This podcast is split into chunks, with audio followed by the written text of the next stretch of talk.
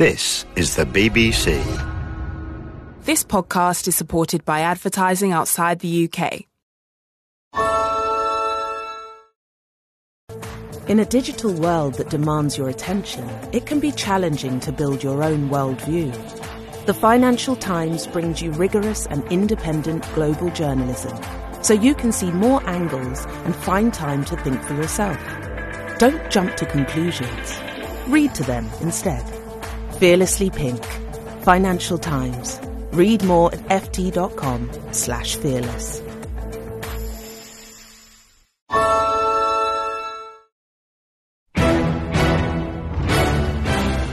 across Northern Ireland on your radio and on BBC Sounds. This is The Stephen Nolan Show. Hello there. We really appreciate you downloading this podcast from the BBC. And don't forget, we're here fighting for you every day of the week. If you want to contact us, nolan at bbc.co.uk. I hope you enjoy today's podcast.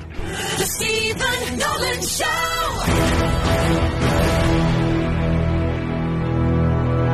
There's a lot of big picture politics around, and we will look at the DUP story uh, shortly. But the Nolan Show is never afraid to lead with a story empowering an individual within our community to have a voice. James has cerebral palsy, but that does not mean he does not have an opinion. His mother has told the Nolan Show the Southern Trust removed the power from his electric wheelchair without properly consulting with him. James was 17 years of age when it happened to him, and he's now 18. He was taking seizures, and the Southern Trust clearly had legitimate concerns for his safety. But this is a story at the top of our show this morning of both how he and his mother feel a decision has been taken over their heads. The Southern Trust are claiming they cannot speak publicly about the case because of confidentiality, but that does not mean they are not accountable. To what extent did they consult with a 17 year old when they were significantly affecting his ability to move around, like most of us can? They won't answer the question. Did they talk to him? They won't answer the question. Did they take his opinions on board? They won't answer the question. Now, James may have cerebral palsy, but his own opinion is that he needs his electric wheelchair back and he wants the Southern Trust to engage more with him. The Nolan Show will fight for James to have questions answered about his life, and that's what we're doing this morning. His ability to move around, according to his mum, has now been severely affected by this decision. Did they really do this, the Trust? They had legitimate concerns. Of course they did, because this young man was taking seizures. But did they really do this without thorough consultation with a person whose life was affected? Surely not. Sarah has been telling me her son's story. An ongoing issue regarding my son James. James is 18 years old. He has cerebral palsy, is a wheelchair user, and in April 2023 he was diagnosed with epilepsy. Um, he had a few seizures in April, um, was then put on medication. He had an isolated incident in June and then was seizure free until September. And then he had what is called a cluster of seizures. Um, and after that, the OTs made a decision to remove the power from James's powered wheelchair, which Why? means um, they said that he was possibly, you know, it was possibly a danger to himself and to other people in case he was to take a seizure and possibly, you know, drive into someone um, and cause himself any injury or someone else. But And did you agree with that decision, Sarah? no, no. Um, I was in work when I got the email to say that, you know, it, it was a really difficult decision to make and that they understand the repercussions of it, but um, they felt like they had no choice um, and they have, you know, policy to follow, I suppose, um, which I totally understood, but it was made very soon after his seizures, and to me, it should have maybe been left for a wee while to, to you know, for his seizures to be monitored to see if they would improve, you know, over the next week or two. But to remove the power completely um, was something that I did not agree with. Uh, James has a controller at the front of the chair, and there's one at the back for someone to use um, when needed. And James, if asked, would have just not used the power while in school, you know, until his seizures were monitored to make sure that he was okay. Um, and to me, that should have been done. That should have been the first thing in the risk assessment. You know, maybe ask James not to use his power while in school or in busy areas and let it be um, controlled from the back. Was your, could your son have been consulted? You say he's 18. Could he have been consulted? Absolutely. Um, I don't think that he was considered or that he was included much in the risk assessment. Well, why not? Um, I, I, I don't know. I think that the ladies, you know, I understand that the trust have a duty of care, absolutely, and that something maybe needed done, but I just think that the decision was a wee bit extreme See- considering James has been seizure free now for six months. So obviously, I'm I'm not a, an expert, uh, and they are. But I, I remember I remember many many years ago, and, and her name was Jean Faulkner. And Jean, Jean, I visited. There was a plan by government to close a, a, a whole suite of old people's homes, and Jean had been a resident in that old people's home. Um, and I remember going down and visiting her. And the question I asked Jean as, he, as she sat there as an elderly lady, and all of these experts had talked about the, the, the, the fors and against old people uh, having their home closed and what would benefit them and all of that. And I looked at Jean and I said, Have you been consulted? Has someone discussed, not with your family, but with you? And she said, No. And, and, and, and it's why I'm asking this question But your son. He's 18. He's an adult. Yeah. He has a disability. Yeah. disability, but how much was he consulted when they wanted to change his chair?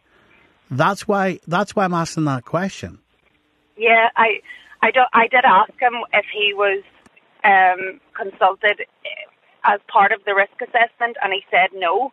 Now James was 17 at the time. He was he turned 18 in October. He was 17 at the time, but still, you know, a intelligent young man who should have been included in that risk assessment. And to be honest, I just think that they should have asked him, you know, James, what are you comfortable with?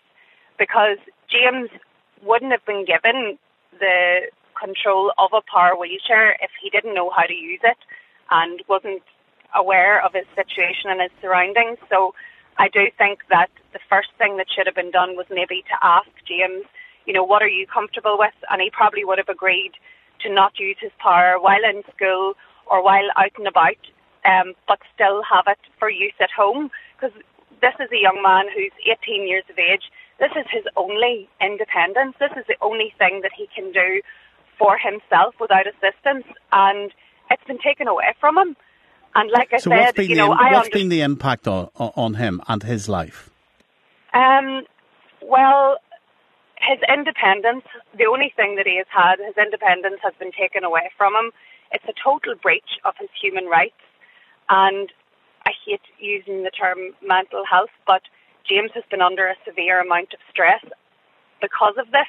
And James has a lot of physical issues going on, and he takes everything with a pinch of salt. He's a really happy young man, but this has caused him so much frustration and so much stress, so much so that I have girls who come in from the trust who um, come in and help me get him up in the mornings, and he has a really good relationship with them. And they came in and told me that they've never seen James upset before. So they're even concerned about the effect that this is having on him. And I think it's just that when the risk assessment was done, they kind of just reprogrammed the chair to make it that he can't use it anymore. There's no timeline in place for when he's getting it back. I mean, in the email, when they initially told me that they were going to remove the power, they said that it would be reviewed once he saw his neurologist. We saw his neurologist on the 21st of November, and she was happy that his seizures are now managed with the new medication. And I've written two formal complaint letters, you know, saying why is James not getting the power back on his chair, and they just keep on responding with, you know, no resolution really, and they just want to meet to chat with me, but I don't need any more chat. They didn't need to talk to me to remove the power from his chair, so they don't need my permission to cut it back on again. So you can't get an answer about your son. Your son can't get an answer. It's clearly affecting his mental health. Yeah. Um, And stress is a trigger for epilepsy, for seizures as well. You're worried about really him, worrying. right? You're worried about yeah, him. um, I think that the you know the the biggest issue that I have is that there's no protocol in place, you know, for James or for any other service user that if he has another seizure, is his power going to be removed again for another six months?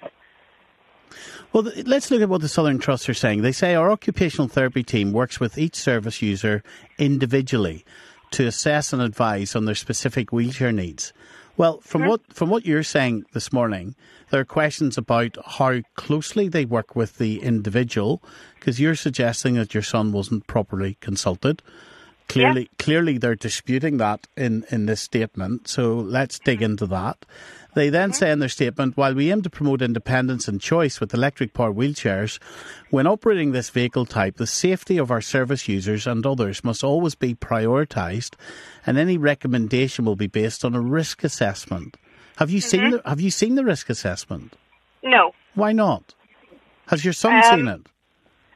James, whenever I was asking James if there was a risk assessment done, he told me that it was done in November, and I was unaware of this.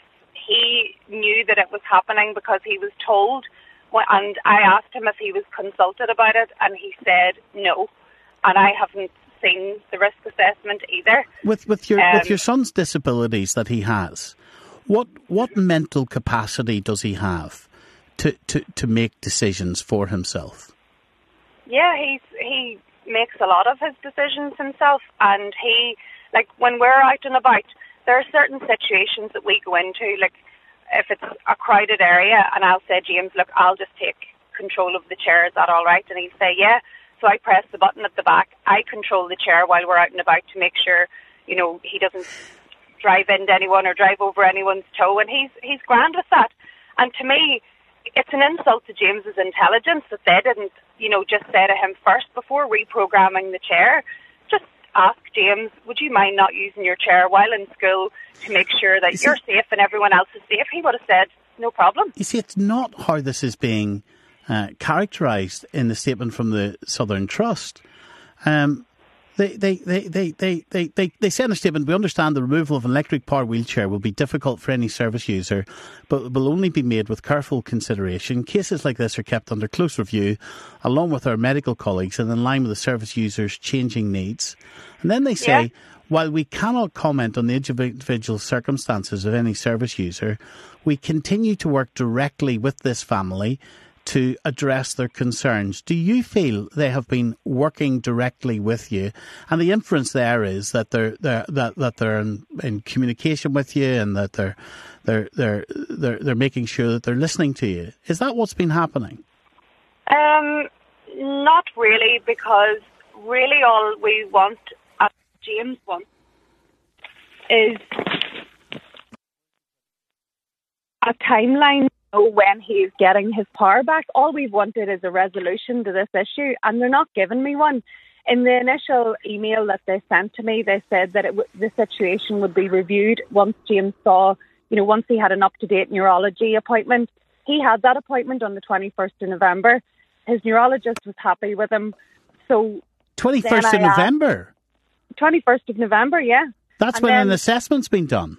that's when that's when he saw his consultant and she was happy that his seizures are now manageable. And I asked her on that day, you know, would you let OT know um, that you're happy with James?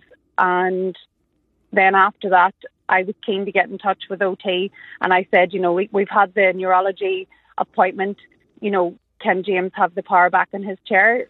But the the last message that I received from OT was that they're still gathering information From who? on seizures and wheelchairs. So has the consultant fed back to OT? Um, so I asked for the doctor's notes, and unfortunately, she just said James's mum has shown concern that he has no power of his wheelchair, um, and apparently we would have needed for her to say, "I'm happy for James to have the power restored." So what has the consultant said? Uh, she just said that she was, and like whenever James and I met her, What's, what has she said in writing? in writing, she just said J- James's mum has expressed concern that he doesn't have the power of his wheelchair. So the consultant did not say that he should have the power back. Yeah, so that's what we would have needed to have in writing. But he's been seizure free for six months now, so he hasn't had any seizures since September. So surely that should be one of the main reasons for him to have his power restored. Like for a for a driver, they need to be like with on a car, they need to be seizure free for a year to have their license back. But with a powered wheelchair and a mobility scooter and the like, they don't require a license. So there is no, it doesn't fall under the same legislation as a car. But we're approaching seven months now that James has been without power of a wheelchair that goes five miles an hour. He is. They're categorised as a class two motorised yeah, vehicle. like he's constantly uh, with someone. He's never unsupervised. He's never near traffic. He's never on a main road. He goes to school and home again. And they have, you know, made a decision which I feel is unnecessary, which James See- feels is unnecessary for him and any other service user. See, there might be right. They're they're the specialists. They're the experts. yeah. There there might be, despite you arguing and, and your son arguing that there that there isn't, there might be a legitimate reason um, for the power uh, to to. For, for your son not to have an electric wheelchair at this time, there might be. This story is about communication. This story is about recognizing your son as a human being, understanding how down, how frustrated he is about this, communicating with him as a person with a disability, him feeling that he's listened to, as well as you, his mother, feeling that you're listened to. That's what this story is also about. And they're telling you in a letter they'll get back to you in 20 days' time. Yeah. Which is another four weeks. And considering this is the third response to emails that I have sent, it's just not good enough. Well, here's what we can do for you at the BBC from the Nolan Show, okay? We can hold this trust to account to their own words. So they are saying that their decisions have only been made, quote, with careful consideration. So what we will do is we will work with you and help advise you uh, as to how to get all of the notes about your son. In fact, now your son's an adult, maybe he should ask for them himself. So, So let's let's let's get the information. What careful consideration has the Southern Trust done? If they're publicly saying it, then let's see what careful consideration they've done. Let's see what notes they've taken as to when they've spoken to your son about what they were doing with his wheelchair. Let's see where the impact assessment has been to consider the impact on your son's mental health, graded against the dangers of your son having this electric wheelchair. Let's see how mm-hmm. often they've talked about it. Let's see at what level they've talked about it. Let's see why it'll take, despite you telling them that, that there are there are grave concerns now for your son's mental health. Let's see why it has to take twenty days for you to get another response. And we promise you we'll be right in behind doing that for you. yeah, thank you. Listen, thank you very much. We'll stay with the story. We'll team up with you. We'll get you and your son answers. Thanks, Stephen. Thanks a lot. Well, as promised, we did go to the Southern Trust. They they're holding to their position that um, they will not be saying anything more publicly um, because of the individ- uh, about the individual circumstances of the service user. Um, they are saying that their staff are continuing to engage with James and uh, his mother on this i- i- issue. So we will um, we will make sure that we stay in touch with uh, with Mum and James. Um, and, and let's just see how often the trust are actually uh, engaging with James and his mother. That's a young man who is is is is is, is crying out really uh, for not just his independence. And look, if there are dangers around his wheelchair, and clearly there are, that's why the trust is doing this. But how much is his mental health being considered, and how much communication, given that, is there with him? He is 18. He's a man. He's an adult. He's disabled, but he is entitled to regular communication. And let's see how much of it is actually going on. Grace and Banbridge. Morning, Grace. Hello. Good morning, Grace. Go ahead. Thank you for calling us. Yes, well, my late husband actually, whenever he started taking seizures many years ago, uh, he had uh, offered his driving license and he didn't get his driving license back. Of course, he started on medication, but he had about a complete year free from seizures before he got his driving license back. And I wonder if maybe that's the same sort of thing with a motorised wheelchair. It's, it's for the person's own safety. But, but I just wonder, uh, you know, if, uh, if there has to be a certain length of time before uh, they have to be completely seizure free. but that, that at the heart of that young man's story is he doesn't know how long he's going to be left like this.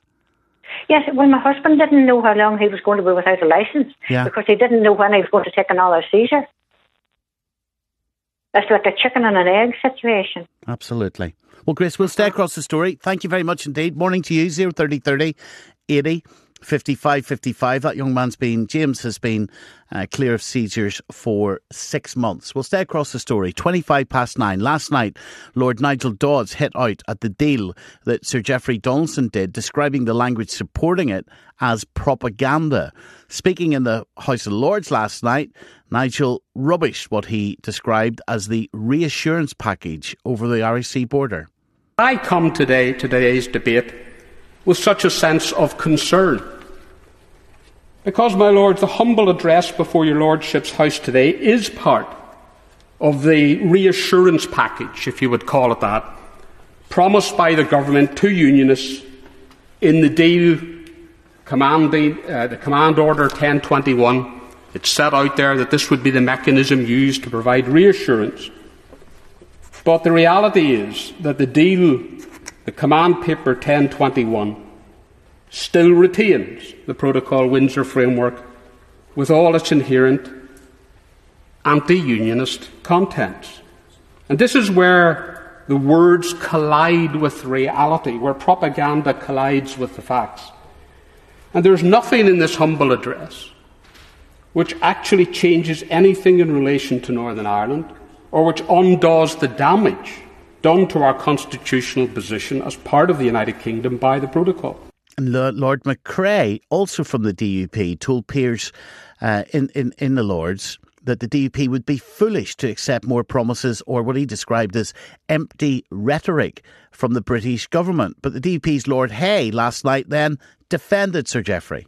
Leadership's about making the difficult decisions. The difficult decisions.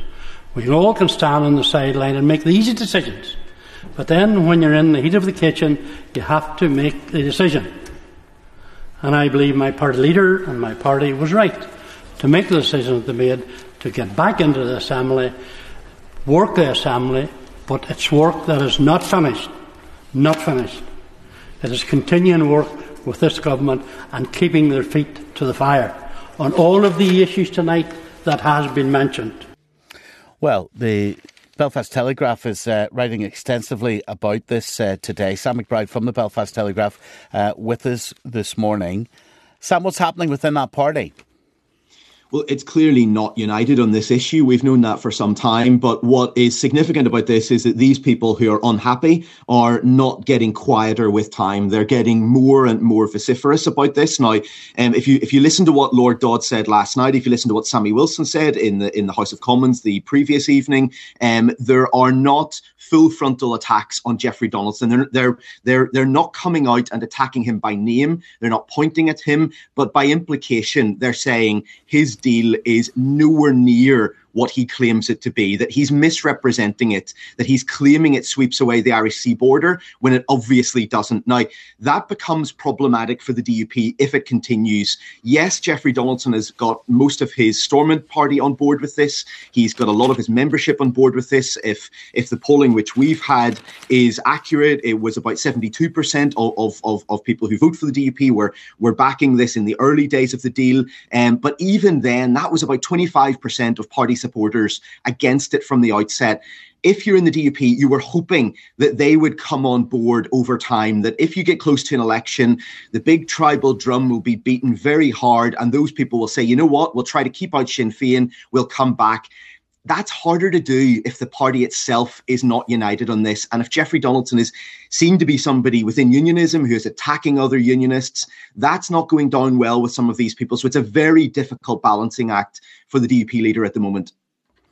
So Sir Jeffrey Donaldson, as recently as, as Monday night, Sam was talking up this this agreement. Let's have a listen. In our seven tests, we talked about fulfilling the acts of union, whilst others who hadn't bothered to read the original acts of union, who didn't know what they were talking about, who seek to rewrite history, who declare themselves as the champions of unionism but don't know their facts, talked about restoring something that would mean customs checks on goods maybe between Northern Ireland and Great Britain, would mean tariffs on goods uh, manufactured in Northern Ireland being sold in Great Britain. This is the kind of nonsense yeah. that our detractors daily pump out. They should check their facts, know their history, and understand what they're talking about, Mr. Deputy Speaker. Sammy Wilson cited a businessman who told him the paperwork to get Northern Ireland goods. This is Sammy Wilson, same party, of course. Uh, cited a businessman who told him the paperwork to get Northern Ireland goods through the red lane is actually going to get worse. I spoke with a businessman this morning who informed me that uh, the last order he got, and he says it's going to get worse. The last order he got, goods coming through the red lane, the paperwork for that took six hours. And he said, you know, when you're working on, on, on um, very thin margins, that additional work makes you then ask, do you want to invest further in Northern Ireland, or do you simply jump over the border and go into the Irish Republic? Sam, which side, which part of the DUP should the public believe? Well, that's that's a that's a that's a matter for the public to um, make their minds up on. I mean, look, people people will look at this people who are who are in any way inclined to vote for the DUP will look at this and they will have two views. Some of them will say, um, yes, they absolutely sign up to what Jeffrey Donaldson says, they're happy with it, um, or maybe they don't quite sign up to what he claims about it sweeping away the sea border, but they want to get back into Stormont. They think that's better for them, it's better for their families, better for their neighbours, better for the union, better for what what what whatever element of those things is most important to them. They think that's worth doing. And then there's other people who say, look, you're just not being straight about this. You claim that you wouldn't go back in if these things didn't happen, and they simply haven't happened. And we're not going to go along with this. And the really significant thing here is that when you've got people of the seniority of Nigel Dodds in the DUP coming out vocally against this, um, being willing to do that, his wife is is is in Stormont, is an MLA. This is a man who is steeped in the DUP, who's been in it for far longer than Jeffrey Donaldson. Um, if he's coming out at this point, still weeks after this, with this level of vocal opposition that shows that some of these people are not simply going to go along with this through gritted teeth. And that, I think, is the problem for Jeffrey Donaldson. And one, one of the other elements is that, Stephen, that, that clip that you played from Jeffrey Donaldson, where he was getting very exercised about people saying um, that that they that this this deal should have restored the act of union as it was in 18, 1800, 1801. Um, he, he, it's, it's, it's a very pedantic argument, but let me, let me try to explain why, why that's significant. What he's trying to say is the people like Jim Allister, um, who are saying that the Act of Union ought to be put back, ought to be putting the clock back basically to where we were constitutionally in 1800, are stupid. He says they don't understand what they're talking about. They haven't read the law, they don't know their history. And the reason for that is that he says, look at that legislation. Hidden in it were these tariffs on some Irish goods crossing the Irish Sea, things like Bushmills whiskey. You had to pay a tax on that. Ultimately, that was phased out. But if you go right the way back to 1800, that's where things sat. And he was deriding those people and saying, look at how little they know about their history. The awkward reality for Jeffrey Donaldson is that he doesn't know his history because two years ago he was literally saying what he is now condemning those people for having said. So if you look at the DUP's YouTube channel, they still have uh, they they they they they, they may have more than one, but they certainly have at least one video of Jeffrey Donaldson standing in the same spot in the House of Commons saying we need to restore the Act of Union, not fulfill it, which is his more more wide, wider interpretation of this, but go right the way back, restore it. So this is somebody who, as a political leader, is struggling to get his own story straight. And within his own party, even, let alone people who don't like him, within his own party, not everybody agrees with what he's doing here. This is a political leader who took a leadership decision brought his party back into the executive, and now there is real discussion, real debate as to where funds should go. Um, he has real ministers, the likes of Gordon Lyons now, with power, with authority, and accountability to the, the, the public. Many people will admire the decision. Absolutely. Um, many people in the DUP, many people outside the DUP. There's there's massive support for this from from the wider community. Um, look, Stephen, I'm I'm not, as your listeners know, somebody who has been in any way blind to the massive problems of not having a government. I've written about it. I've talked about it on your program. Um, it's it's it's been dreadful for people. People have died as a result of it. People have suffered as a result of it. Our our wider landscape has been trashed in some places because there's been indecision there. That that was a very valid thing for Jeffrey Donaldson to stand up and say, look, you know what? This has gone on long enough. It's time to get back in. What he didn't do was be straight with people that he was U turning. He was abandoning what he had said. He was pretending the Irish sea border had gone when it's simply a factual um, situation where it, it, it obviously demonstrably has not gone. There are border posts being built for goods that will come into Northern Ireland from Great Britain, will stay in Northern Ireland, will not go into the Republic. I mean, let's let's have honesty about this. Let's have a mature debate about this rather than trying to pretend to people in the, in in the way that Boris Johnson or Brandon Lewis tried to pretend to people. Look, there is no sea border because that's basically being disingenuous in in in trying to say to the public, you're not smart enough to understand this, and it's very complicated. Well, he's saying more work needs to be done which which is a very mixed message because if he's saying on the one hand I've swept away this sea border it doesn't exist anymore what more work needs to be done? So even within his own um, his his own rhetoric on this there is a clear inconsistency. But i think that if if he had come out as some people in the dup thought from the outset people who wanted stormont back people who are not hardliners people who really value devolution they thought from the outset he should have just leveled with people and said you know what? We have not got everything that we want. The border is not gone but we need to get back in there. There are bigger issues here. We've got what we can. Let's bank it. Let's move on. I guess finally, Sam, got to go to the news. But the final question: Yes, we have these political heavyweights within the party. Sir Jeffrey Donaldson is a political heavyweight. Obviously, he's the leader, as is Gavin Robinson, um, his deputy, and, and the others who, who who support Sir Jeffrey. But these other political heavyweights who are questioning what Sir Jeffrey has done and essentially saying, uh, you know, uh, Dodds used the word propaganda, and they're they're being very careful to level their criticism at the British government. But the deal is a deal that, that, that Sir Jeffrey did with the British government. Um, but the bottom line is there is not anarchy within the DUP. There's not. There is there is no attempt to bring Sir Jeffrey down because of the decision. So where does this go next, or does it does it whimper out? Yeah, look, that's that's a very important point to make here. We're not back to where we were with Edwin Poots' leadership. This this is not like Liz Truss things can get an awful lot worse. Um, and and for now they haven't. So that's that's a massive benefit for Jeffrey Donaldson here. I think the real concern for him is that over time, as people see more and more of what this means, it's very complicated. It will take a lot of time for a lot of this to be implemented. But when people start to see it, every time there is a check at the border, a piece of paper that somebody finds they have to do, a new law that that that is put in place, and there's not very much that really can be done about it from Northern Ireland's perspective, that that just shows that what he said was incorrect. If he had been more judicious in what he said, he could have at each of those points said, "Look, I don't like this. It's not great, but it's better than what was there as the as the alternative." And the problem for him is that these voices might become louder as that happens. But of course, there is the other possibility that there is this deep tribalism within Northern Ireland, and that when we get to an election, people who like the DUP or at least are willing to vote for the DUP um, will hold their noses. They'll vote for them, um, and they will do what they can to get rid of Michelle O'Neill as, it, as First Minister. But when it comes to the election, for those people who are choosing to vote for the DUP, are they voting for a party who supports an Sea border at present? Are they voting for a party who supports checks at present? Or are they voting for a party who's got rid of them?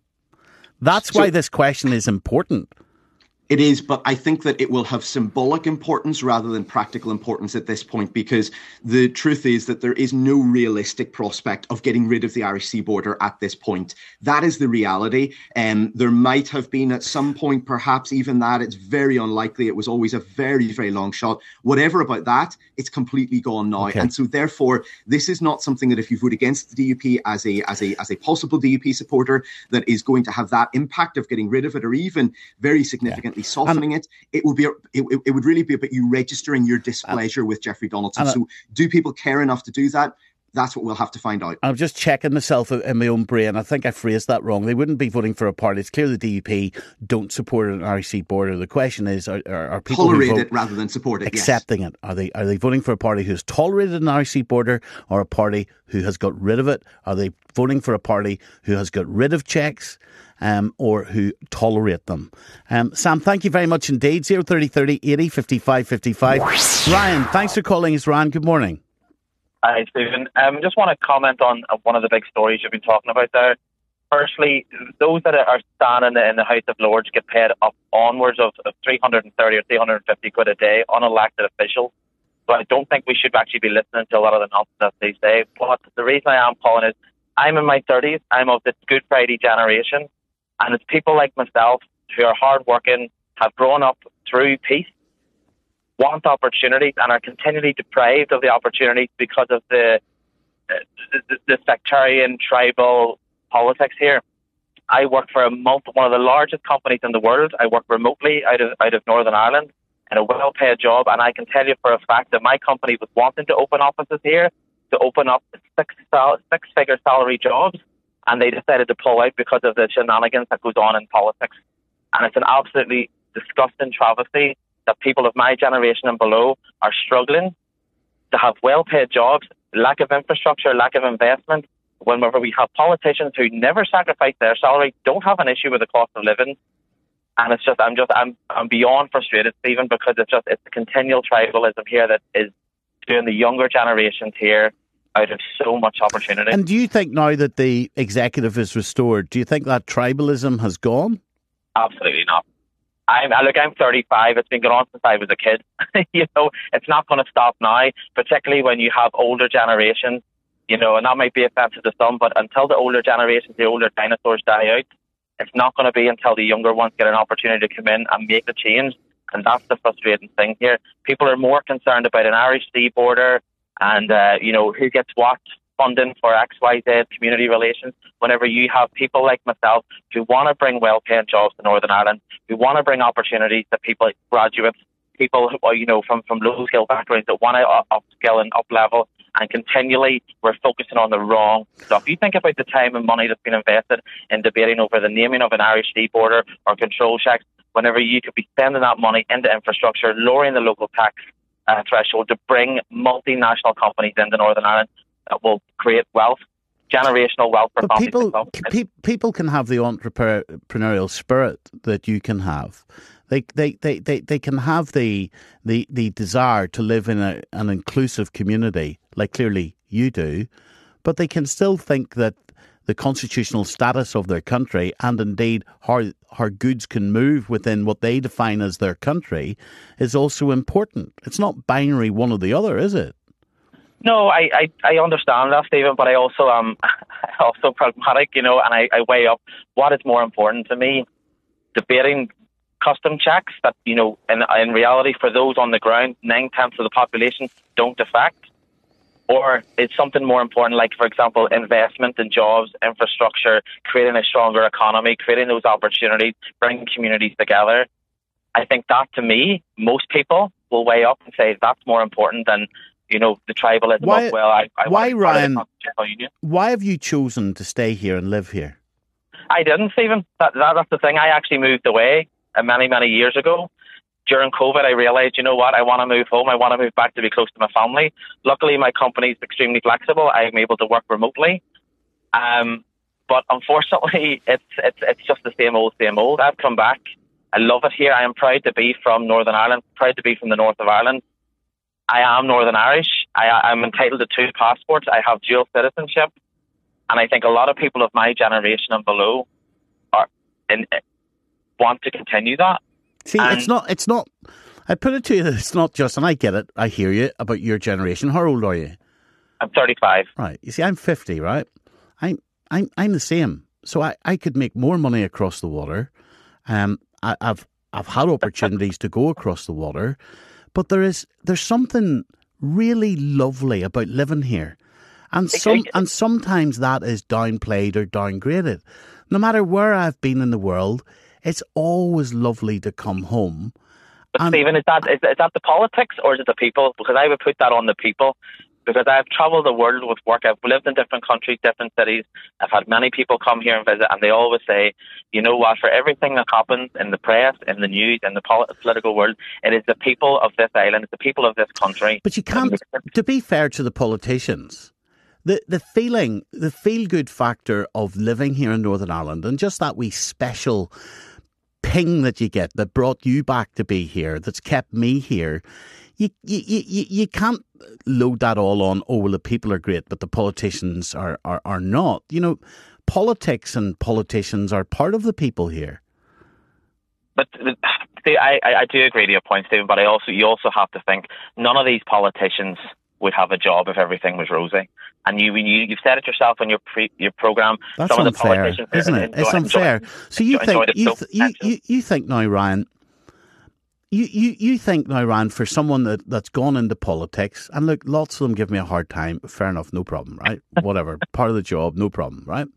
But you think that for for for the vast majority of those decent politicians, and they genuinely want to go into politics as a vocation, they genuinely want to go into politics to try to change things for the better for their community. People like you homogenise them and label them as they've got an ulterior motive, or but for them the country would be rosy. And it must be, it must be incredibly depressing to be a decent politician and hear this day in day I, out. I, I'm sure it is, but it's also extremely well paid. You know, and uh, we, you, you, can't forget that. Nobody goes into a job and does it just for the love, because I'm telling you, none of these politicians, I would 100% guarantee, and I'm sure your viewers would as well, have not struggled in the last three years whenever they've been off. They've been getting full pay or reduced pay, but they're still significant, they're earning significant amount of money. When there are mothers, children, services, doctors, nurses that are struggling more than these politicians. So yes, not all of the politicians are, you know, um, are, are bad or, uh, you know, dodgy Let me whatever, put, whatever let me the put the final question to you a different way because I think it's interesting, right? If I flip your argument completely on its head, would Northern Ireland have more potential? Would this feel like a better place if we actually, if the default position was we supported the intent of our politicians? That yes, we challenge their decisions, of course you do in any democracy. But you get up in the morning and you think, in the vast majority of the cases, what we will say out loud is these are decent people trying to do a good job. Would Northern Ireland actually get on better? I'd say there's an element of that, Stephen. I think that's a, pretty, it's an interesting question, and I'll think about it the rest of the day. But I, I, I, I, I don't know, and I think there's the, the the the politicians that are in power, particularly the two main parties. I think hold so much power and so much influence on their communities, and it is the minority of people that do seem to drag down the majority of people. And Well, I think there's I- so, I- let me let me share this with you as factual experience because I, I think this is interesting territory, right? It is a statement of fact, right? So the the, the, the Sinn Féin have been boycotting the Nolan show for a number of years, whatever. Okay, that's up to them. As soon as they want back on, they'll be welcome back on. Okay, but but but here's the point. I've personally witnessed Sinn Féin being incredibly passionate and driven. I've witnessed it, speaking to them, looking at how they were working behind the scenes, trying to get local issues sorted, trying to get local matters sorted for local people. I have watched the DUP do exactly the same. I've had personal calls, and I'll not go into the detail of it. I've had personal calls from the likes of Naomi Long, the leader of the Alliance Party, about one citizen, one constituent within her party who she was fighting for, asking me, you know, questions ar- around what could be done for, for that person. Equally, you look at the SDLP, and the SDLP have done exactly the same on the ground. Look at how Jim Allister fights for individual people, and the Ulster Unionist Party have done it as well. So, in other words, all of the good that those parties are doing behind the scenes, people before profit. Look at how close they are to their community. They fight for individuals every day, and it's never mentioned. Yeah, and it's often undone. The good on the ground, when there is true community relations, true community improvements, services, support, whatever on the ground, is often undone by the the the, the tribalism at the top. That's one of the biggest problems here. And I think, oh, for my generation, we are not concerned about green, white, and orange, red, white, and blue, or those in between. We just want good paid jobs, affordable housing, investments in infrastructure, investments in jobs, investments in our communities. We don't care about all of the tribalism. Leave that to the dinosaurs to do. Let the people on the ground that, as you said, the parties, the people in those parties that are fighting for good at, at a grassroots level in the communities, that's what we want. We don't want the tribalism at the top. And frankly, that that that that, that is what's happening, and that, that the is tribalism, to whatever extent it exists, is fueled by the electorate. I I I I, I disagree well, with they that. vote. If they if, if people didn't yeah. vote along tribal lines, to whatever extent they do or don't, it wouldn't exist at all. Uh, I, I agree, but I don't actually agree with the, that the DUP represents all of the unionist community. I don't agree that Sinn Féin represent all of the nationalist community. And I think, you know, there are people out there like myself who are neither party who want to vote for change. Regardless of where, what, what community I grew up in, I don't believe in the tribalism. I don't believe in the red, white, and, or red, white, and green. Red, Like, white, and blue, like, green, Ryan, it's, front, it's, it's front page news today, and I'm, I'm not questioning that it shouldn't be, but it's front page news today that the first minister went to a football match. Wh- wh- which is amazing, but why wasn't it done before? Like I, to me, to me, why why is that sensational news? Why why are we not talking about that the that the pay increase for for you know a public sector workers is only five percent, but yet we're able to send two point three something billion to Ukraine. Where is it? Where that to me is more important. If I if I weigh that up and I go, what is more important? Michelle O'Neill attending a football match, or my friends and family who work in the NHS not being paid enough and having to go to food banks? I'm going to say it's the latter. And I think that this is where we really, as a society, need to, to wise up to ourselves and say, what is more important here? Why, why is it important? Why is it important? What can we do? And I think that starts at the top. And unfortunately, until Northern Ireland wises up to itself, when the, when the majority of people actually realise, you know what, we don't need to tolerate this, we can vote for change, that's when true change will happen. Because otherwise, we're still going to be stuck in a two party state which is not going to benefit the majority of people here. Majority of people are so indifferent about politics now, myself included, that it's like are, You don't sound to me like you're indifferent to politics. I'm indifferent when it comes to should I actually get out and vote because my vote my vote is so small for the parties that I vote for. It's so small now. I think that's a, that, you know I've always been a passionate voter from the time I got my you know my my voting card that I could vote. I encouraged my friends. I got some of my friends in their thirties who last time had never voted before. I got them registered, got them out, and it's just we're all we all just sit and go, is, is it worth it? Is this is this worth it anymore? And I think that's what we're seeing across the UK, across kind of across the kind of across the rest of the south of Ireland, where you see young talented people with you know bright eyes wanting to make a life for themselves, leaving the country because frankly the opportunities just aren't here. The opportunities oh, aren't well, here. come on. You know, They're- why, they're why, you, why are you talking this place down? The opportunities are absolute. What what opportunities are not here? Stephen, I have one of one of my friends You've, you've just told as- me as- how as you can how you can work remotely now Yeah. in a country where property prices are, are relatively lower. We are not, you know, uh, compare this place to the likes of London. We are not sitting in traffic for two hours going to work and two hours coming back. Where you talk about the atmosphere and the spirit of the people. Some of the some of the so, there, there's there's incredible entrepreneurship ship There's in, there- in- there's in- in this country. So what opportunities aren't here? There's incredible. You can get a fine education in this country as well. Yeah, that that, that that that I paid for, that I'm still paying back. But that, what you know, opportunities are not here, Ryan? I'll give you, I'll give you, I'll, I'll give, I'll give you one example, Stephen. My friend, I have one that's a nurse, one that's a um, uh, just a recent qualified midwife last year, going into the to the same um, uh, industry, the same jobs, right? They were getting here starting on what 22,000, 24,000, something like that. Okay, they have both moved to Australia and are earning five times that, even with the increase in the cost of living. And yet, on, on that salary, on that 22,000 salary, okay, working 50, 60 hours a week, they are not able to qualify for a mortgage for the average house price in Northern Ireland. Right? The average house price in Northern Ireland is what 175,000 at the minute for a new build, something like that, 220,000. The average worker, the average person here working in retail, working in healthcare, cannot afford to buy a home. Why isn't that talked about as a problem? Yeah, I'm lucky. I earn a great salary. I, I pay enough taxes. I do everything. I you know I don't use the NHS because I can afford to go private. I do everything that I can in my power to stay here, to invest in local infrastructure, to invest in local, you know, everything that I can.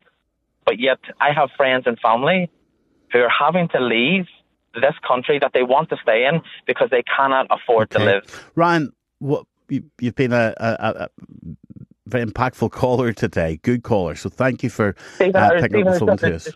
There's just one thing I would ask. Why don't you encourage all of the politicians, all of these closed door discussions that all these, these political parties have with each other, whether it's in the city councils, whether it's in local borough councils, whether it's in Stormont, all of these closed door conversations, why don't you challenge them to have it in open I do.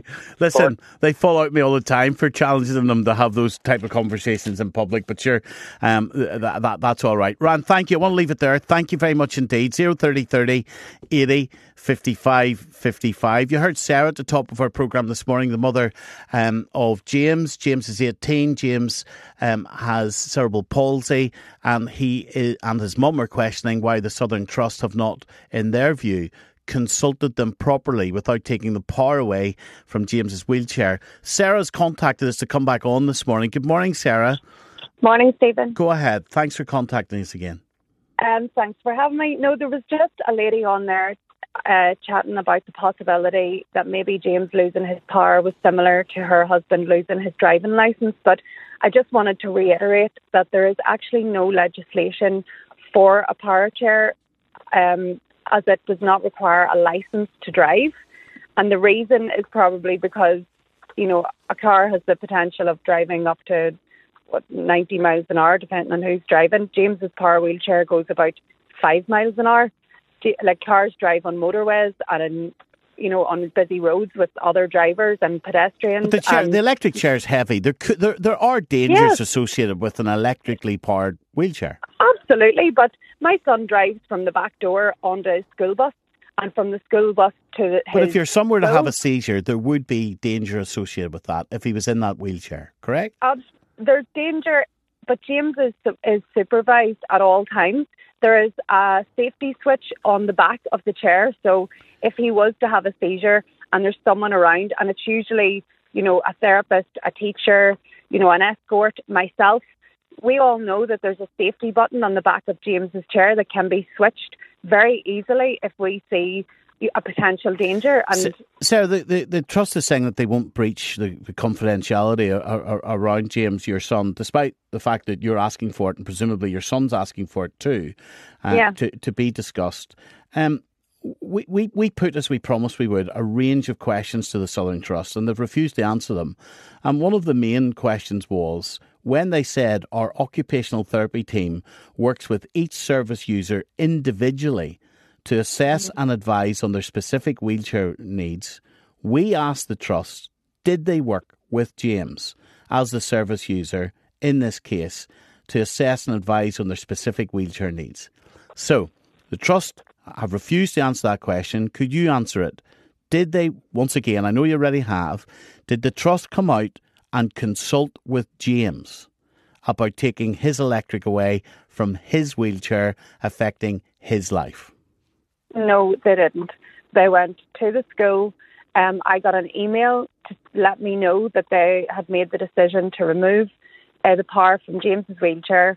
I was in work at the time and briefly read over it, but I texted the OT straight away and said, "Look, I'm not happy about this. Please don't make a decision until you get chatting to me." And James came. Uh, that was on a Friday evening, so obviously got chatting to no one over the weekend.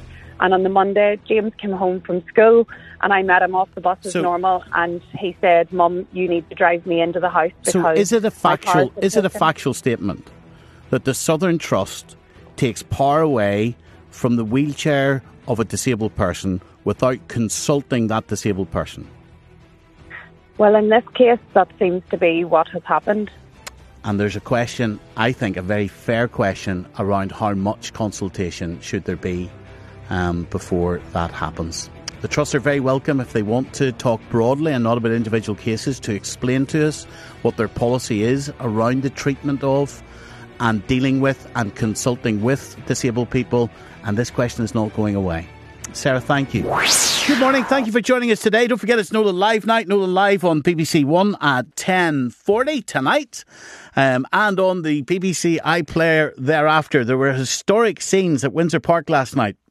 As the Sinn Féin First Minister, Michelle O'Neill, attended her first ever Northern Ireland game she was joined by her executive colleagues, the Deputy First Minister Emma Little Pengelly, the Communities Minister Gordon Lyons, from the DUP. History was also made after the Republican politician stood for the UK national anthem at Windsor Park. They watched the women's national team draw 1 1 with Montenegro. Here's what O'Neill, uh, Michelle O'Neill, and Emma Little Pengelly said before the game. I think it's important that, particularly for women in sport, that um, we all get behind them and actually support them. So I think tonight's going to be a fabulous night, and I'm really pleased to be here. I think like we're all really, really supportive of our women in uh, Northern Ireland football. So it's really good that we're all here uh, this evening to support them. We hope they do really well. But look, they've been fantastic ambassadors for Northern Ireland. I know that they'll continue to be so. Previously in 2011, Sinn Féin's former sports minister, Carál Ní Chuilín, visited Windsor Park to watch a Northern Irish uh, men's team game. Uh, political commentator Alex Kane is with us today. Morning, Alex. Good morning, Stephen. Good morning. The commentator and former Sinn Féin election candidate Chris Donnelly. Good morning to you, Chris. Good morning, Good morning. Good morning. Look, I, I, I don't think anybody else is asking this question, but welcome to the Nolan Show. Is this because it's happened for the first time? Is this, you know, front page big news that a politician's gone to a football match, Alex? And it's the question, it's the front page news. Why hasn't it happened before? And how symbolic, how big is this? Well, it's one of those bizarre things, and partly because it's bizarre because it's Northern Ireland, Stephen. In one sense, it's not important at all, simply because this is what you do in in any government. You have you have you have key figures in any government who turn up at events, who do things maybe they're not always entirely comfortable with, they may, may not even have any interest in, but they do it because it's part of the optics. That's what was going on last night. Michelle O'Neill had it. I wasn't surprised that Sinn Féin stood for the, the national anthem. We saw with Martin McGuinness uh, uh, shaking hands with the Queen. We saw with Michelle O'Neill herself and the Speaker Alex Maskey. Last year when the King w- was here. They were talking to him very comfortable. I would have been sh- absolutely shocked, Stephen, if, if Michelle O'Neill and her colleagues had not stood for the national anthem yesterday. But you know, the really important thing is Steve, you think it's now we're now into the 26th year, the 26th year of the Good Friday Agreement. The fact that this is a front page story, a top in headlines every year, yes, it's important in one sense, but the bigger, the much, much bigger question, I think, is why has it taken us so long to get to the point where, as I say, a quarter of a century after a peace process, something like this still is deemed worthy of, of being covered by everywhere. Every news outlet is covering Yeah, this. and we're, and we're look. Sure why. Yeah, and we're covering it this morning too. Uh, you know, I'm not, I'm not questioning that, but my brain is just clicking into Chris Donnelly. Is there a, is is there a not a manipulation by these people, but is there a manipulation of how important it is? There might be some people saying, "So what?" Emma Little Pengelly and Michelle o- O'Neill went to a football match. So what? Yeah, but I don't think there's many people out there really that don't get the significance, Steve. At the end of the day, our entire politics here, uh, for better or worse, is defined by identity matters. We know that. We know that. That's why we have the Good Friday Agreement uh, made up in the way that it is. So the significance wasn't a football game. The significance, because of course, as you pointed out earlier, Carál Ní Chuilín had gone. Martin McGuinness, of course, went to both Northern Ireland Republic matches and at Euro 16. I think he invited Arlene Foster to go to the Republic game with her, and she declined at the time. The significant thing about last night was the fact that the Sinn Féin uh, First Minister and uh, uh, her colleague, uh, Riley, you know, announced they were going, and I thought once they announced they were going, I thought they would do that. They would they would go and they would, you know, what had happened before is they might arrive just after uh, the British national anthem played, but they went, and I think that that was to send a message of consistent with her theme of First Minister for all. Well, uh, and, and we we know it's significant, Stephen, because it's never been reciprocated. You know, in the north of Ireland, a unionist politician, as far as I know, certainly not a leading unionist politician, has never gone along uh, to uh, a, an equivalent fixture to stand for Amhrán na bhFiann, whatever about standing for it and what they might deem the foreign country, which is the south of Ireland. You, in the north, it has never happened. Picking, I think that's the next step now. Well, well, Chris, picking up on that theme of First Minister for all, would it not be more significant not if Michelle O'Neill goes to um, a women's football match or any football match. Is that, would it not be a more significant question to ask if she's going to continue to go to commemorations for the IRA now that she is First Minister?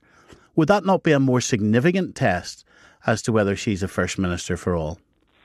Well, it's interesting you say that, Stephen, because you're implying that her going to a Republican commemoration would somehow exclude her from being a first minister for all. I Not mean, implying anything, well, but if there is significance well, well, to if there is significance to Michelle O'Neill going to a football match yeah.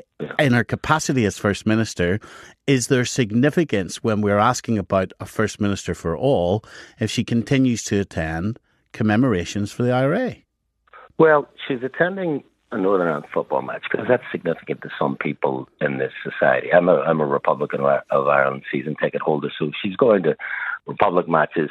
That would be representing people like me. There are people in the society who would be uh, quite viscerally anti-Republican, and they might put up that her going to a Republican commemoration is somehow uh, contradictory to status of being first minister. I would say the opposite. In fact, I mean, in her role as first minister, I demand that she would be attending Republican commemorations because the First Minister should be doing that. Just like over the last 20 years, the First Minister, when he was a unionist, felt nothing about wearing a poppy and going to British commemorations. So I think what she's about doing, I fully expect to see her at Republican commemorations, but at the same time, what she's doing is saying, look, I'm a Republican, but at the same time, I respect that there's people out there who don't share my views, and I'm doing my damnedest to show them that I want to respect them by my words and my deeds. And last night was part of that. Alex? Well, I, I, I, I take part of that point that, that, that Chris is, is making, but I think the bigger thing here, Stephen, is that it's not possible. Just given the background of Northern, given the background of the two parties, given our history, given about how we feel about each other, given the division we have over the constitutional future, given the divisions we have over the narrative of the past, I don't think it's possible. And it's not a personal criticism of, I, of either of the two right now. I don't think it's possible for Michelle O'Neill to, to say with any particular credibility that, that she will be First Minister for all, in the same way that I don't think it's possible for Emma Pengelly, uh, little Pengelly, to say that she can be Deputy First Minister for all. What they can do is go through the process, go through the optics, go through the civilities to try and say, look, if the two of us can be seen to make some sort of effort to work together, it doesn't mean we will agree on everything. And we know when they get to the executive team, when they have to divvy up the priorities and things like Casement Park and health and housing and education and so on, the real nitty gritty politics will come back. I think what the whole thing about the, the first and deputy first minister, which in, I actually think, and I don't know if Chris would agree with this, I think the only time that has actually worked in the sense that you, you, you felt that something very significant, that something very significant was happening with personal relations was Ian Paisley and Martin McGuinness. We'll give these two a chance. No, just to Surely. that point. What within a year of that, call it that Chuckle Brothers, within a year of that relationship, the DUP had forced Paisley out of that post because it was clear that the party and unionism generally wasn't happy with the nature of the relationship between the two men. And I think that's the difficulty. We can't expect two people at the top to make everybody feel better or do things differently if at the bottom the rest of us still remain fundamentally divided. Chris? I think there's a lot in that. I do think there's a lot. I think first thing, the first one is a for all strapline. It's it's it's aspirational. It's aspirational, and it means that know, Michelle O'Neill, by putting that out there, can be challenged constantly by likes of you, Stephen, saying, well, if you're saying you're that, well, then how can you go to a Republican commemoration? But she's willing to do that because it's aspirational. Of course, of course, Alex is right to say, well, hold on, you know, she wants United Ireland. Other people out there don't want that. But I think a lot of people out there will say, well, if you're saying you want to be first minister for all, there's obviously limitations. You still want something different in terms of political configuration in the north. But if you're wanting to show we're out here, you're you're acknowledging that by words and deeds, then that that is a nod to people. I think people respect. The second thing is he's 100 percent right. The personal relationship between Page and McGuinness has never been repeated. And if this new relationship was to move in that direction, I think a lot of people there would appreciate that. They want to see civility. They want to see a, a personal touch. Alex. And I think to be fair to both, I think both have made a good start in that regard. Alex, while both positions have equal power, um, and look, this this is an awkward question, but politics is is it, it, it, it it's real, and people take no prisoners. Michelle O'Neill and Emma Little Pengelly, who's the more dominant politician? Who feels more dominant in the public? Who feels more sure-footed? Is is, is one publicly weaker than the other, or are they equal? Not just in terms of the power that comes with their job, but in terms of their ability. I, that's that's a fascinating question, Stephen. Actually, I hadn't given it a huge thought, but it is fascinating. I, th- I think Michelle O'Neill clearly looks more comfortable. That's partly because she has settled into the role. She already had served time with with Arlene Foster briefly. She had served time with with um, Paul Givan briefly. She's been there. She the optics have already been around her. The movement has been around her. She has got a status. The trouble with Emma, and again, like it's not a personal criticism. I think the very fact that she knows deep down she doesn't have a mandate. She was gifted the seat. She was gifted the job, and you can see her. The body language. She she looks a little bit uncomfortable, a little bit nervous. But you know something, Stephen. The, the one thing about these two women is, I think, if they get the chance, if they get the chance to bed this down, I think they could develop a relationship because whatever their personal backgrounds may be, and they do share some personal backgrounds in terms of family and things like that, I think there's a sense that there's a willingness there to work together. And if they can get that, because it didn't work with Arlene Foster and Michelle O'Neill, it, it, it didn't work with previous relationship other than McGuinness and, and Paisley. So there's a moment here, Stephen, like everything in Northern Ireland, it's about grasping the moment. They will never be, mm. as Chris said, we're talking about aspirational things, but sometimes two people showing that they can actually work together, even with differences, can have an important impact on the rest of us and on politics. And final question, let me ask it of you first, Chris. Do these two in, individuals in these two powerful positions, do they have significant autonomy, autonomy from their political parties to say and do what they want to do as leaders of this country? Or do the, does the party decide and they present the party message, both in terms of Sinn Féin um, and the DUP? How much autonomy does Michelle O'Neill have? How much autonomy does Emma Little Pengelly have to take decisions in their own right? I think, like the last one, it's a very good question, Stephen, that you put to, to Alex there. I think it's an evolving picture, Stephen. I think that Michelle has been there a bit longer in that leadership position. She's faced challenges. We know she does Michelle, a, you know, can I ask you a different way and then I'll shut up? Does Yeah, Michelle O'Neill or Emma Little Pengelly, do they have to get their speeches signed off by the Sinn Féin and DUP press offices? Or can they say what they want as political leaders? Well, I don't know in terms of what, what the mechanisms within the parties would be. I'd say that they would, just because they would have a level of trust and respect with their press teams, they would probably touch base with them. They wouldn't want to be shooting from the hip. They don't present as that th- those types of political figures, but they do. I would say Michelle probably has at this point a degree of greater flexibility because she's been in the position a bit longer. She's perhaps more sure footed in that regard. I think the DUP's internal difficulties mean that Emma's going to need probably a bit more time to be able to put her elbows out a bit more and, and, and establish herself in that role. Do you get the point, Alex? Finally, finally, behind the question that these are the the the the the, the, the high profile front people. They're not the leaders of their party, so therefore, are the leaders of their party telling them what they what the, the, the amount of flexibility they have to talk about issues, or can these two high profile, powerful women speak from the heart? I, I, think in, in, in the case of Michelle O'Neill, her job is much easier, Stephen, because Sinn Féin is clearly a much more united party. Uh, they, they work, they're much more coordinated than, I, I mean, the, uh, Chris will know this, you know, it, it, she doesn't just get up and make stuff up, you know, or just do it, wing it. It's all worked through what she's going to say, how it's going to be said, where and when she's going to say it. Emma Little Pengelly's problem right now is that the party is divided, and she knows that she knows what would be seen by her maybe as a normal reaction, a normal handshake, a normal smile, a normal photo opportunity will be interpreted by people inside the DUP and in the TUV and in other uh, elements of loyalism and unionism as, oh, look at that, this is another part of the surrender. They did the deal, they surrender, and now there's Emma, who hasn't even got a mandate. So she has to be extraordinarily careful. Everything she says. Michelle O'Neill goes in there comfortable, confident. She's in the role for a while. She's comfortable in her party. She's liked by her party. And I, I know this. She's really liked by her party. Emma does not at this moment have all of those attributes. And that's why I said it's a.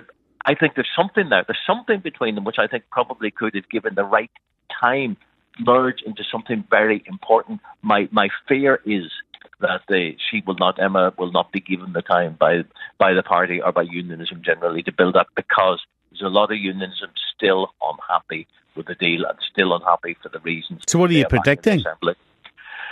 My, well, Stephen, I don't want to be too pessimistic. I, you know, you, you were talking to Sam earlier about the, you know, the, what's happening in the DUP. It's quite clear there's no one going. I think you and I talked about this a couple of weeks ago. There's no one specifically going for Jeffrey Donaldson. You know, no one trying to undermine him and remove him right now. But I think it's quite clear, listening to the response from people to the, the humble petition in the past couple of days, when it comes to the point about how the union is secured and safeguarded and strengthened according to that command paper, there are things still to come. There's legislation still to come. There are new committees still to come. If those changes do not deliver and deliver quickly, and we're talking in the matter of months here, Stephen, I think the DUP could find itself in an extraordinarily difficult situation.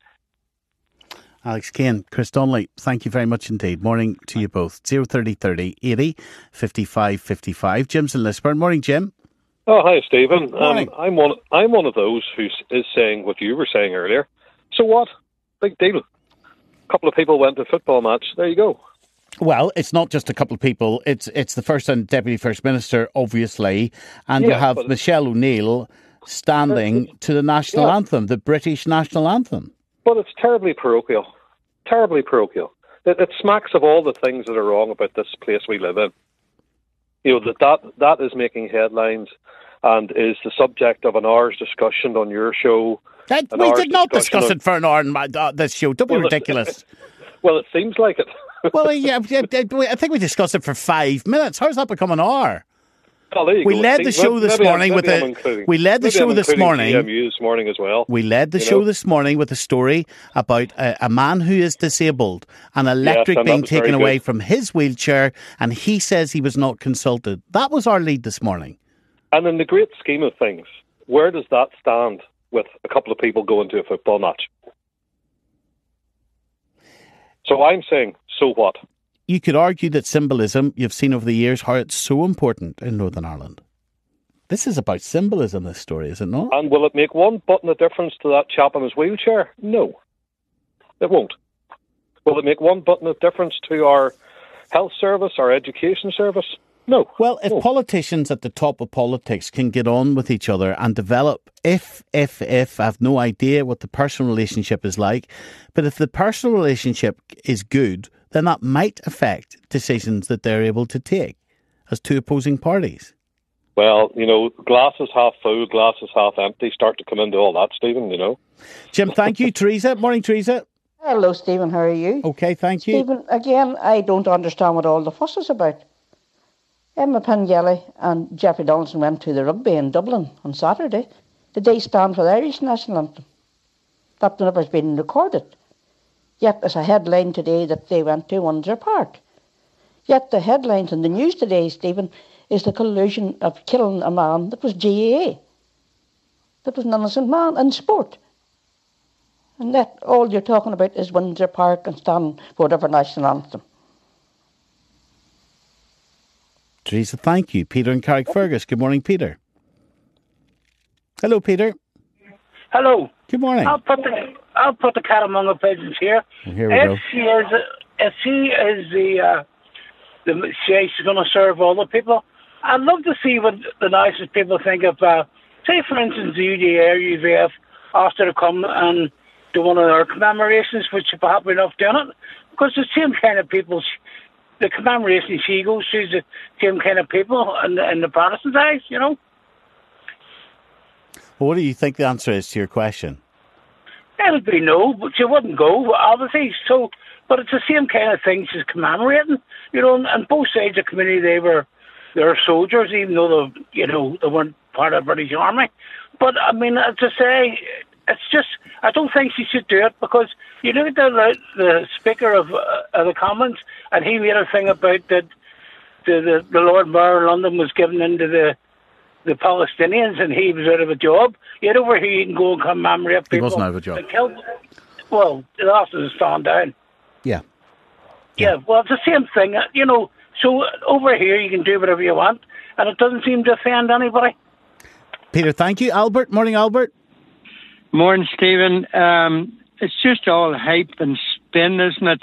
Look at us. We're right there in the community doing, you know, basically doing this and doing that, going to the police and going to Windsor Park. We've had this all before. Uh, Well, you're saying it's all hype and all spin, but there will be people within e- the, the, each of the communities f- with, with Michelle O'Neill and indeed Emma Little Pengelly that won't like them standing together, and they're doing it. Now, the interesting thing for the DUP, of course, is here you have uh, the DUP's Emma Little Pengelly um, standing beside Sinn Féin's Michelle O'Neill. Has anybody seen a picture recently of Lord Nigel Dodd standing beside Sir Jeffrey Donaldson? Well, the thing is, uh, um, you know, Michelle O'Neill, what did the first thing she came out with when they went back in the office was about a united Ireland. She went down to the Late Late Show and she spouted about a united Ireland. Say then she spout- talked she about gave her opinion. Park. She she basically came out about a united Ireland, and and then the same breath she's saying, "Oh, I'm working for all." And let me say this: I've seen over the years that our unionist politicians be sucked in by Sinn Féin. David Trimble, and now you get and Ian Paisley, and now you get basically Jeffrey, all basically sucked in, and that hasn't done unionism anything over the 26 years since the Belfast Agreement. Well, why are you saying What Sir Jeffrey we- Donaldson's been unionists s- got sucked in? Where's your Where's your evidence for this? Well, if you look at it, let's look at the the Chuckle brothers. You know, Paisley was basically sucked in. Yes, people say now that he just wanted the first minister's position, and you see, see, uh, Did Miss you see the House? Of, did you see Ken- Albert? Did you see the House of Commons chamber on Monday night when Northern Ireland was being discussed? It was virtually empty. Yes, I empty because all they wanted was it's like the Prime Minister coming over about the Windsor framework. Sure, it was all spin about the Windsor framework that we've done this, we've changed this. Okay. With Donaldson's Okay, deal. Albert. Thank you. Let me bring in again. Paul in Andersonstown. Morning, Paul. Morning, Stephen. How are you? Go ahead, sir. Thanks for calling. Um, there you have poor Peter and poor Albert there. Uh, your caller earlier on there, Ryan, who spoke very eloquently. That's the, what this guy is talking about. This guy ran here, just in living sound on your program. Your your last two callers are, and that, I mean, look, no one cares that Michelle attended Windsor Park last night. It's a non-event. It's a non-event as far as people are concerned on this road. Anyway, so what? It's no big deal. I mean, Sinn Féin, have, they've, they've already met the Queen on multiple times. They've met the King. They went to the King's coronation. We, we don't have a problem with, with Michelle only attending Windsor Park last night. It's a non-issue. Should it should it be a big story? Should it be a story to celebrate? Well, look, Stephen, I would go back to I would go back to your previous caller there, Teresa, Uh, about the significant finding in relation to the murder of Sean Brown and the state involvement in that. But instead, we're speaking about Michelle O'Neill attending a football match at Windsor Park, a non-story, a non-story. I suppose there's probably some symbolism to it, but in, in the in the greater realm of, of, of issues, your caller Teresa earlier on was bang on the money. That's a story. That's a significant story. Do you think we're in a? Do you think we're making progress in Northern Ireland, Paul? About just around that question of us living together harmoniously and and trying to improve the place for the next generation, the economy, the spirit of the place, what is and isn't important. Well, look, Stephen, I, I'm, I'm being upfront with you. I mean, I don't want the North as it as it currently stands to exist. I want the reunification of this country. But people have to, you know, people have to live. You know, you, you have issues that affect health, education, job security, all those things, good public services. They benefit everyone. So I mean, everyone has to has to pull together to achieve those things. I mean, that's that's the day to day the day to day issues. But ultimately, I want Northern Ireland, as it's known, to cease to exist. And you're entitled to that view and you're entitled to that political aspiration. And who knows, maybe it'll happen sooner or later. Who knows, Paul? Hopefully, hopefully, Steve. Let's see. All right. Paul, thank you very much indeed. Thank you for your call today. That's about it um, from us for this morning. We then turn to tonight. BBC One, 1040. No rest for the wicked. I'll see you on the telly tonight. Hopefully you can join me. It'll also be available on the iPlayer. We can continue talking to each other um, on Twitter at Stephen Nolan. It's the Twitter address. And if you want to send this programme. If you want to listen to The Nolan Show, not at 9 o'clock, but the time suits you, we're available every day on BBC Sounds. Thanks for your company today. See you tonight. Take care.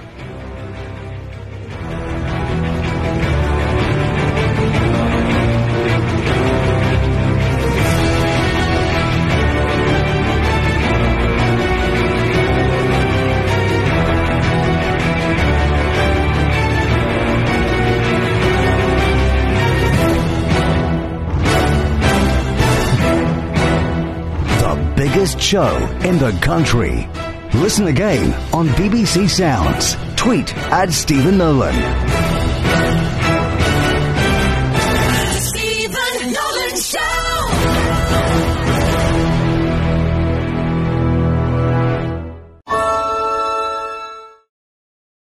In a world that doesn't pause, catching up isn't enough. The Financial Times keeps you one step ahead in your life and career. With breaking news, detailed analysis, and a deep understanding of the global economy. Don't just keep pace, set the pace. Fearlessly Pink. The Financial Times. Read more at ft.com slash fearless.